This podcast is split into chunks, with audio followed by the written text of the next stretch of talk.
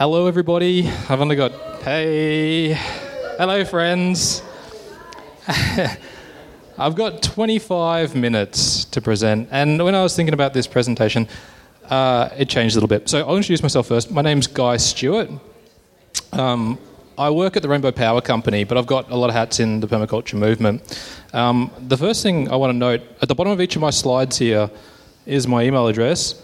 If you're ever going to get up, and it's only 25 minutes, so you should stick around, but if you do get up, I'd like you to send an email with the subject line PPP to gs at rpc.com.au, and then you'll be on my list, and that'll make more sense as my presentation continues. So I'll tell you a little bit about the story of how why you're here.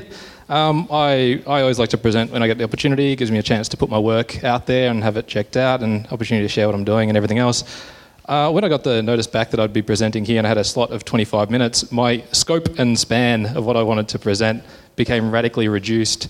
And what I actually came about was that this probably isn't going to be what I advertised at all, but in fact, it's going to be a process discussion about how I can get what we have in the room here and carry it forward into the world in the service of my topic. So, going to, what was going to be a permaculture power plan is now going to be propagating political policy. Okay? I probably wouldn't have gotten anyone if I wrote that in the subject line. But it's really important and it's just as fun, in my opinion. So I'm going to run you through really quickly what we're going to do and how we're going to do it. And if I've still got some of my 25 minutes, we'll get back to the plan itself. So the first thing I already mentioned uh, was my email.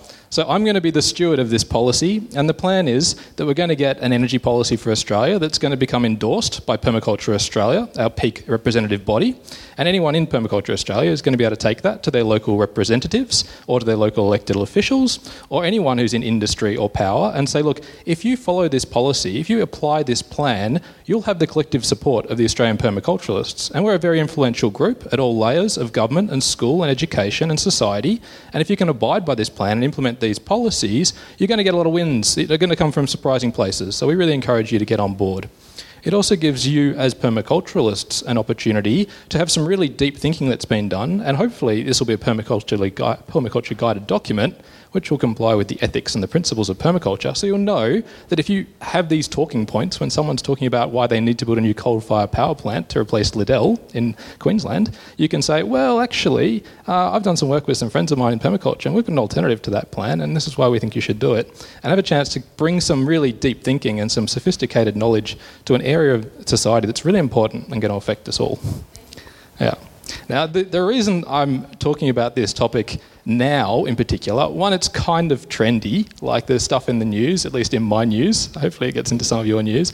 But it's also a timely issue. We're now approaching 75% of the Australian coal fleet. That's the predominant. We back in business? Nice work. Um, and, and, that document will hopefully become some kind of little living entity for a little while. I'm provisionally giving it three weeks in that open period. Um, if no one's done anything with it, I'm going to have to do something else to promote it because I want to make this happen for me, if no one else. And I'll, if it goes off and it seems to have settled down again, I'll wait for some natural rise, peak, and then fall of interest before I close the thing off. And that timeline's dependent on you guys actually. So hopefully you guys contribute. And me, how quickly I send you your emails.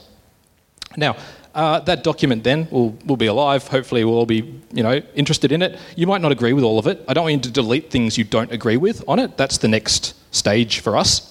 So once we've developed our little big picture, you know, short list, I suppose, of, of policy proposals, we're going to do a bit of a vote system. So I'll send you another link in your emails, and you'll then be able to click I approve, I support this message, I disapprove, I don't support it, or I'd like to veto this message. And the veto votes will have additional weighting. Um, if obviously if you use vetoes for everything you don't like, I'm not going to weight your vetoes. But uh, if you just have like yes, I agree, no, I disagree, yes, I disagree, and you have one that's in particular, definitely not. I'm not interested in using sawmill waste uh, to burn for bioenergy. I think that's a risky proposal. This is hypothetical. It's a risky proposal uh, and potentially threatens our native forests, and my, our native forests are far more important uh, than bioenergy, in my opinion. That would be something you might be very passionate about. Um, you might not want that as a policy as a permaculture platform, so you could enter that in, and I'll take that into consideration.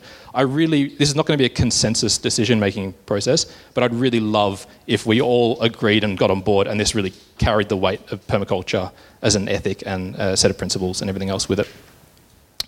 Now, I will also uh, shortlist some stuff. Like I'll, I'll, I'm, I hate to say it, I'm an expert in this stuff. If any off the wall ideas show up there that I don't think maybe, maybe they're they seem a bit politi- like popular, but maybe they're not.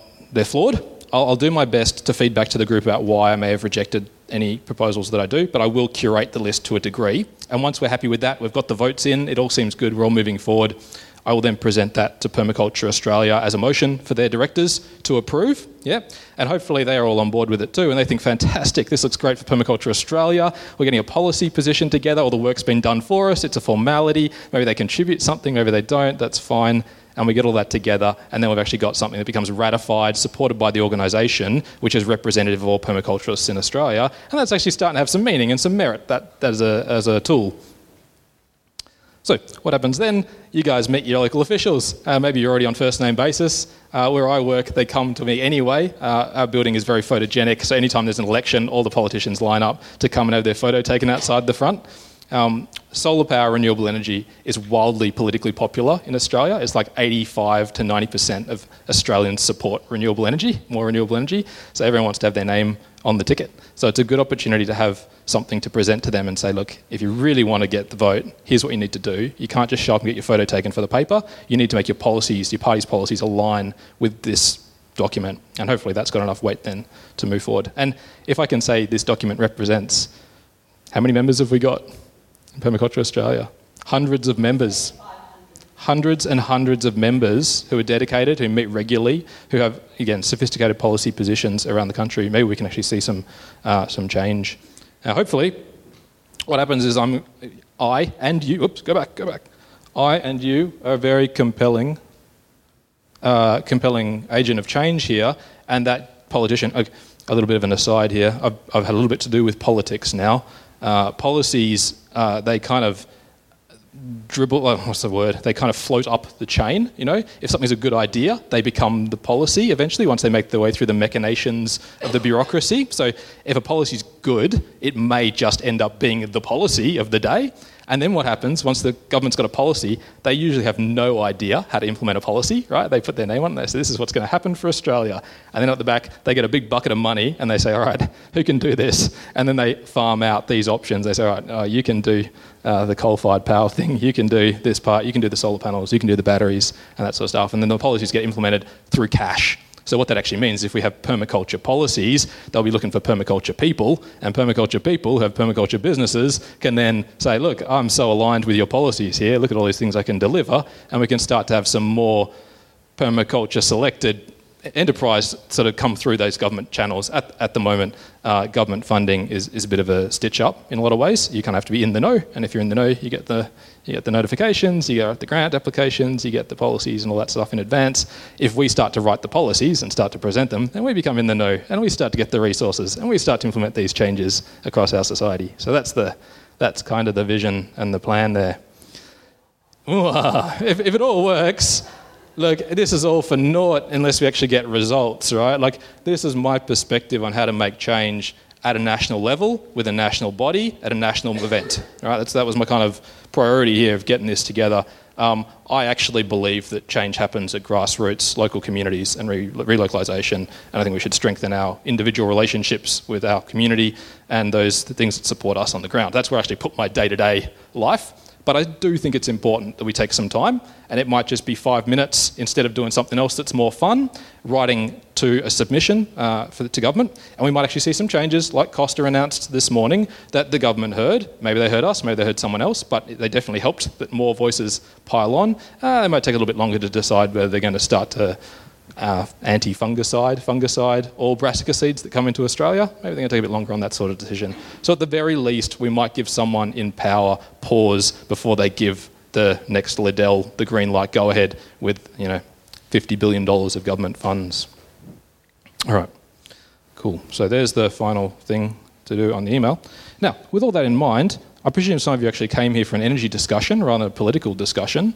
Uh, is that the case, or are you just happy to listen to me talk? Yes. You came for the energy stuff. All right. Yeah? You too? All right, cool. Um, I'll, I'll, go into a little bit of that because I've still got time to go. Uh, first up, can everyone put your hand up who can explain the difference between power and energy? That's a little bit scary, actually. All right, keep, keep your hand up. Ah, keep it up, keep it up, keep it up. If you know the difference between power and energy, keep your hand up if you could explain it to the group. All right, now keep it up if you want to explain it to the group. All right, I got two. I was expecting one, maybe. All right, fantastic. Look, Ollie, you're closer. I'm going to give you the mic for a second, and you can explain to this group in a fun way what the difference between power and energy is, because there's about three quarters of us here who maybe aren't 100% clear. Let's see.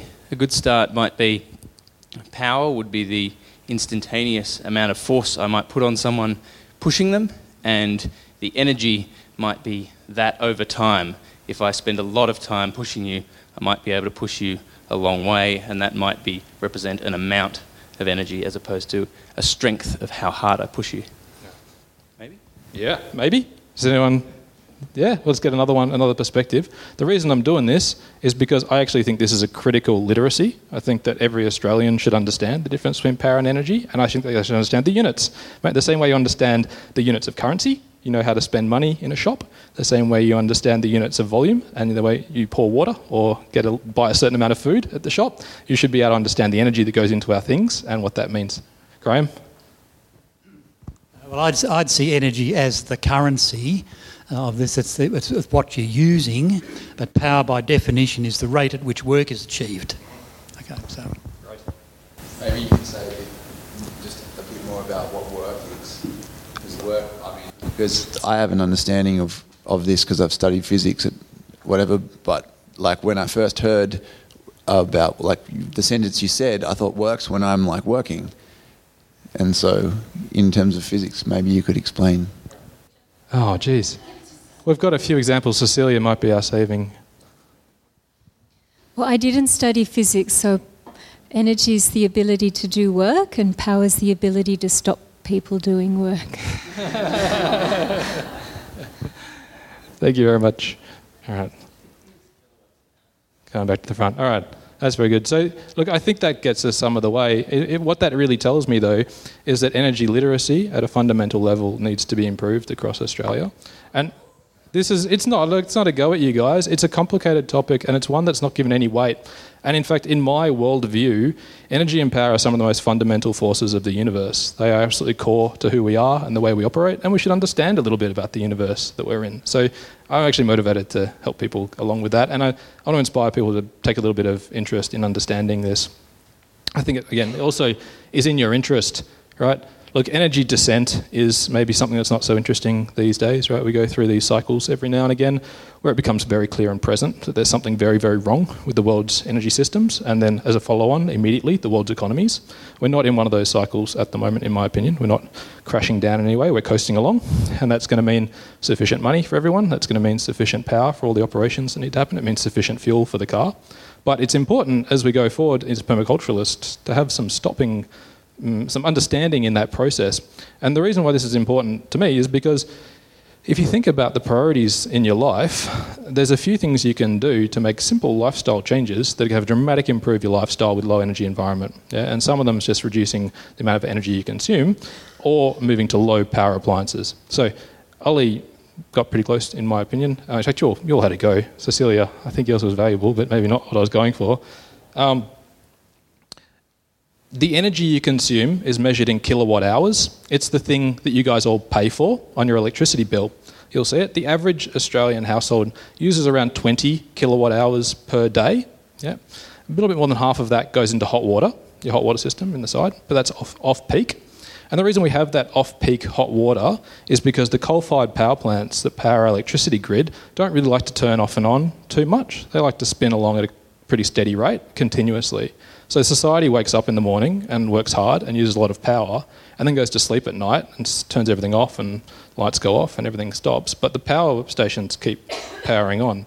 So the way that we as a society addressed this issue of surplus power available to us at night was to put all of those loads, those massive loads, and it's it's over a quarter of the Australian grid goes into hot water, electric hot water, yeah, and it's cold. We're burning almost entirely unnecessarily now. Yeah, it's, we could completely shift that grid power over um, to other means very economically today. Yeah, but there's not in the interest of the grid to do that. Yeah, so we've got this issue where we've got a chicken and egg situation.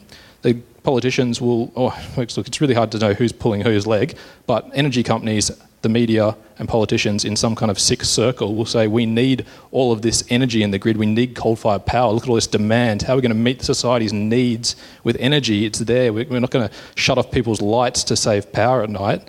It's not like that. We've actually geared this whole grid around a defunct and now obsolete aging solution, and we can completely change the way the grid works, right? So in the last five years, we've seen solar panels move from cost of around 25 cents per kilowatt hour installed, and that's probably about what you were paying for your power. It depends where you are in Australia, but most people pay between 20 to 40 cents per kilowatt hour for their electricity. Uh, you can now buy solar panels, fantastic. You can now buy solar panels have them installed on your roof if you're in a reasonably sunny part of Australia. And over the life of those panels, they'll produce power for around six to seven cents per kilowatt hour. Yeah, so you're buying power at 25 to 30 cents per kilowatt hour. You can put it on your roof. Over the life of those panels, they'll produce power for around six cents per kilowatt hour. Now, what that means, though, is that if you have all that power that's getting generated only when the sun's out, only during the middle of the day, in fact, solar panels produce power when the sun isn't out. Uh, you, on a cloudy day, you'll still produce power out of solar panels. Um, we can actually shift an enormous amount of the load, the so-called base load, this is the amount of electricity that's in the grid that's continuous, right? Seen to be continuous.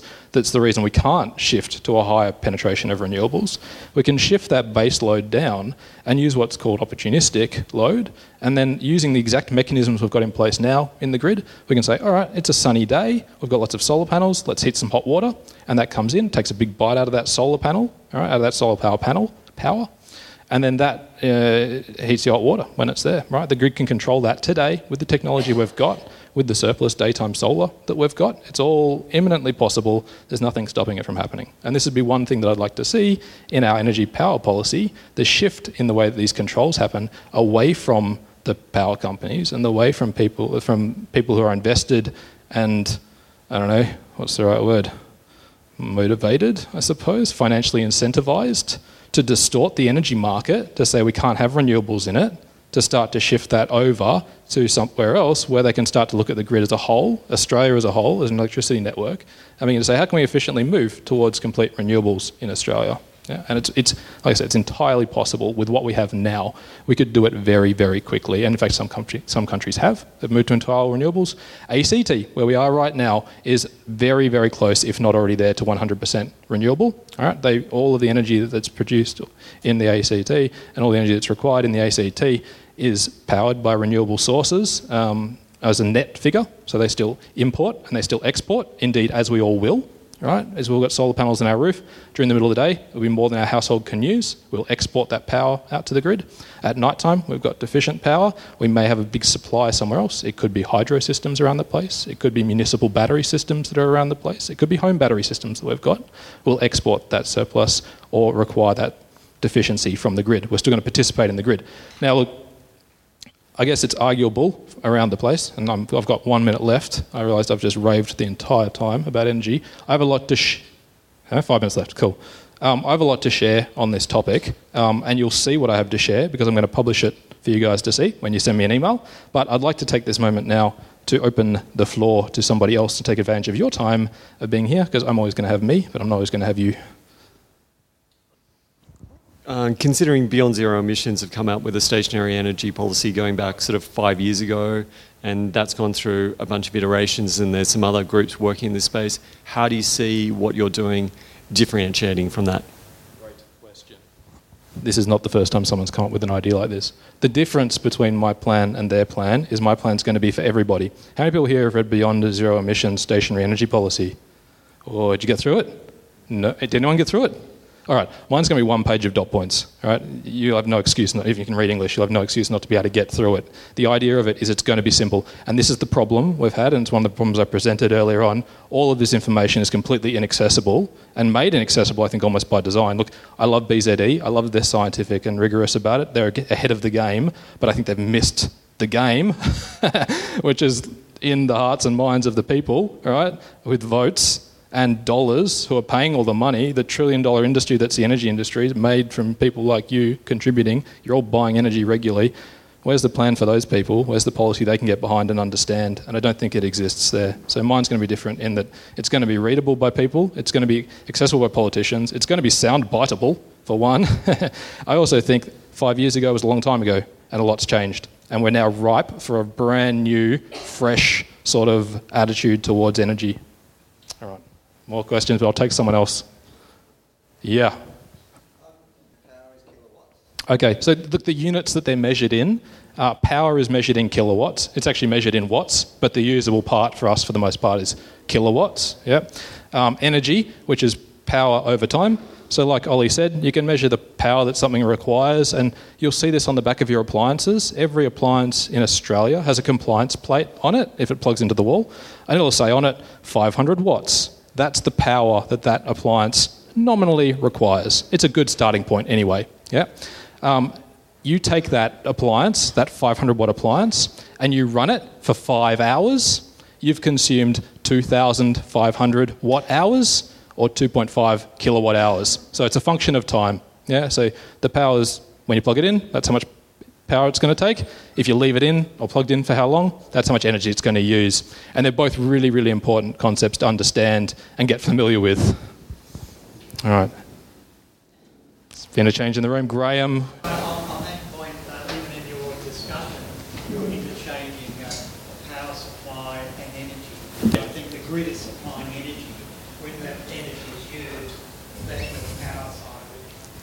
The grid supplies both power and energy. Yep. And it's very useful in, in power systems to understand why this is the case. Right. So if we go back to our solar system on the roof example, you might have a two kilowatt solar system. You know, these days you probably have a three kilowatt solar system, or if you're really lucky, you'll have a five kilowatt solar system. Oh, well, go for you. Uh, now, if you've got a five kilowatt solar system, you probably don't have to worry about this so much because that's quite a lot of power. But if you only have a two kilowatt solar system and you've got loads in your house that are more than two kilowatts, what's going to happen? You're not going to have enough. The grid steps in and supplies the extra power that's required at that time. Now, what can actually happen, and usually does, is you might have your kettle on. Right, a kettle consumes about 2,400 watts, about 2.4 kilowatts. Right, that's that's how much power it needs. Your solar system's only putting out yours isn't. Yours putting out heaps. His isn't either. Someone does anyone here have a two kilowatt solar system? All right, I do. Uh, your, your system's putting out two kilowatts. Your kettle needs 2.4. 400 comes from the grid, but the kettle's only on for five minutes. So you've got this power that's required, this peak surge, all right, and then it stops. But your solar panels, they're producing in the sun all the time. They're actually making heaps of energy, heaps and heaps of energy. You, you have insufficient power, you've got excess energy. But guess what? The guy next door, he doesn't need it when you need it, you need it when he doesn't need it, and it's the way the grid flows around, providing both power and energy to the people that need it in our communities. Yeah, Aaron. No, it doesn't exist yet. This is the point. Look, I have policy points. No. Look, what's going to come through is emails to you guys. Right, you're going to send me an email, ppp at g, to gs at rpc.com.au. From there, I'm going to send you a link, and then you're going to see what I have there. It is not fully formed by any means. My original intention with this was not to have me talking to you guys up the front with a microphone and a screen for 25 minutes. It was to sit around in a circle and have energy experts or lay people explain to me what they wanted in an energy policy and for me to collate that. That's not possible given the time I've got. But what is possible now is that we can make this through. So, yes, I will send you something if you send me an email. No, that's, that's the start. That is the first step. E- email, e- email. It'll be friendly, it'll be fun. Send me an email, I'll send you an email, and this thing will take form from the ether and become very real and very important and very easy to read. And you will no longer feel energy illiterate. You'll feel like you are a highly sophisticated permaculture thinker who deeply understands the energy issues of Australia and has solutions at hand. The Solar Citizens Group, I do. Yep. Absolutely. Solar Citizens is fantastic, in my opinion. Look, the, the thing it's, I'm not exactly sure. It's, if not 20%, it's around 20% of Australian households have solar on their rooftop now. That's a massive percentage of Australians. It's an enormous potential lobby group. Uh, I mentioned before, Australians love solar. 98% oh, like, I don't know the exact number, between 80 and 90% of Australians want more renewable energy. It's a very, very popular political topic. Uh, I think the biggest limitation is the, I guess, lack of confidence in the solutions and then looking to someone else to provide them. Um, that's, that's the bit I want to eliminate. So this, if this policy goes well, it'll definitely get on to solar citizens. If it goes really well, they'll pick it up and put it through their network too. Yeah. I, uh, I, like I said, I'm, I'm, in the industry, so I've got contacts with lots and lots of people at government, in other indus- industries, um, just with the general public too. So I'm going to try this out and road test it. I, other efficient. Yeah. Oh, Ollie. Halfway between a, comment and an introduction. Um, I just wanted to mention that uh, I'm not haven't focused much on policy uh, stuff, uh, but I've really appreciated uh, Guy's significant knowledge in this field and input um, uh, with me, and I'm pretty interested in energy systems.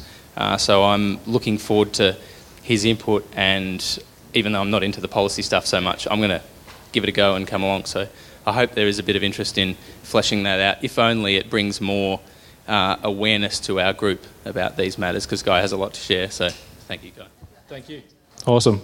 I, I, yeah, and I just want to say uh, that Guy Stewart is also coming from the ground up, working with a lot of community groups in the Nimbin area as well. He's interested in local food and has really been developing a lot of uh, groundbreaking, uh, community replicable, um, really cooperatives and uh, local food and community resource and energy projects at the ground level.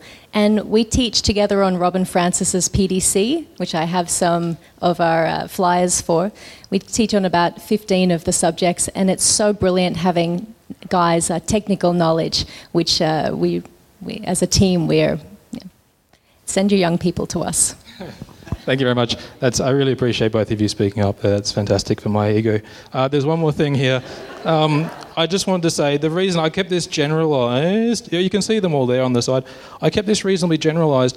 If you are not interested in energy whatsoever, or this topic is like, yeah, okay, good for him, that sounds great. If you have a passion uh, for something, and I'm pretty sure you all do here, you have something you're really interested in, if this works, and I actually would like you to still subscribe, you may not participate at all, but you'll begin to see this process. And maybe you'll take something and iterate this process, give me some feedback and say, oh, that bit didn't really work very well, or that worked really well. And instead of energy, you are doing something else. And then we begin to get a whole portfolio of policy out there on the Australian Permaculture website, um, Permaculture Australia website, um, that really reflects the core values of this organisation and makes it very accessible for everybody and very clear to everybody what we're about in their lives and in their sense as well. All right.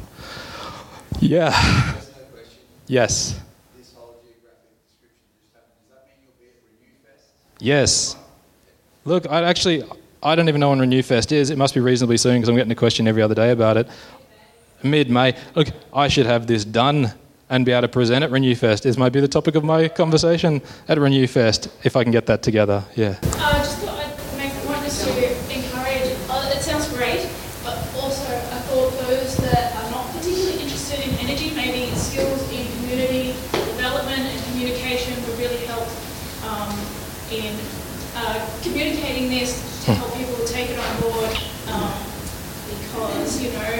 everyone's interested in energy, they might be more interested in jobs and growth. Yeah. And how to relate those together would be quite useful those, those sorts of skills. Yep, I absolutely agree. I, I, like to have a little bit of everything in my wheelhouse, but I'm not a specialist in some of those other areas. One of the things I want to get from this personally is to inspire someone else to go, oh, I didn't realise I could write policy for the federal government. That sounds pretty good. Or the local government, even, um, and pick that up. And so that the resources that we begin to generate can then be distributed to other permaculturalists. And hopefully, I would anyway, if something comes out of Permaculture Australia, I'm going to give it a look. Like, I'm going to check to see if it, A, matches what I think Permaculture Australia is about. But if, it's, if I kind of get along with it, I'm going to promote it. And it's, it's going to become my beliefs and my plans. So when someone starts talking about something, I can, I've got something to reach for um, to help pitch that idea.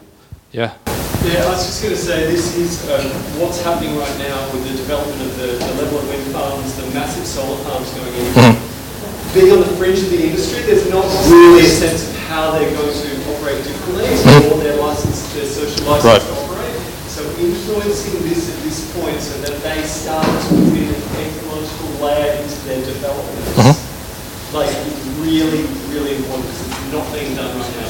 So this kind of integration or stacking or anything else that can come in could actually lead to some real changes in the way that some of those companies operate. So I, I think it's time to come. Have you sent me an email? All right, fantastic. Just to wrap up, can you tell us, Guy, so we're doing it, is that the subject line to that email? Yep, that's the go. Look, you can send me a blank email with just PPP in the subject to that email address. I'll be able to filter them out, easy squeezy, and away we go. Thank you very much. Thank you.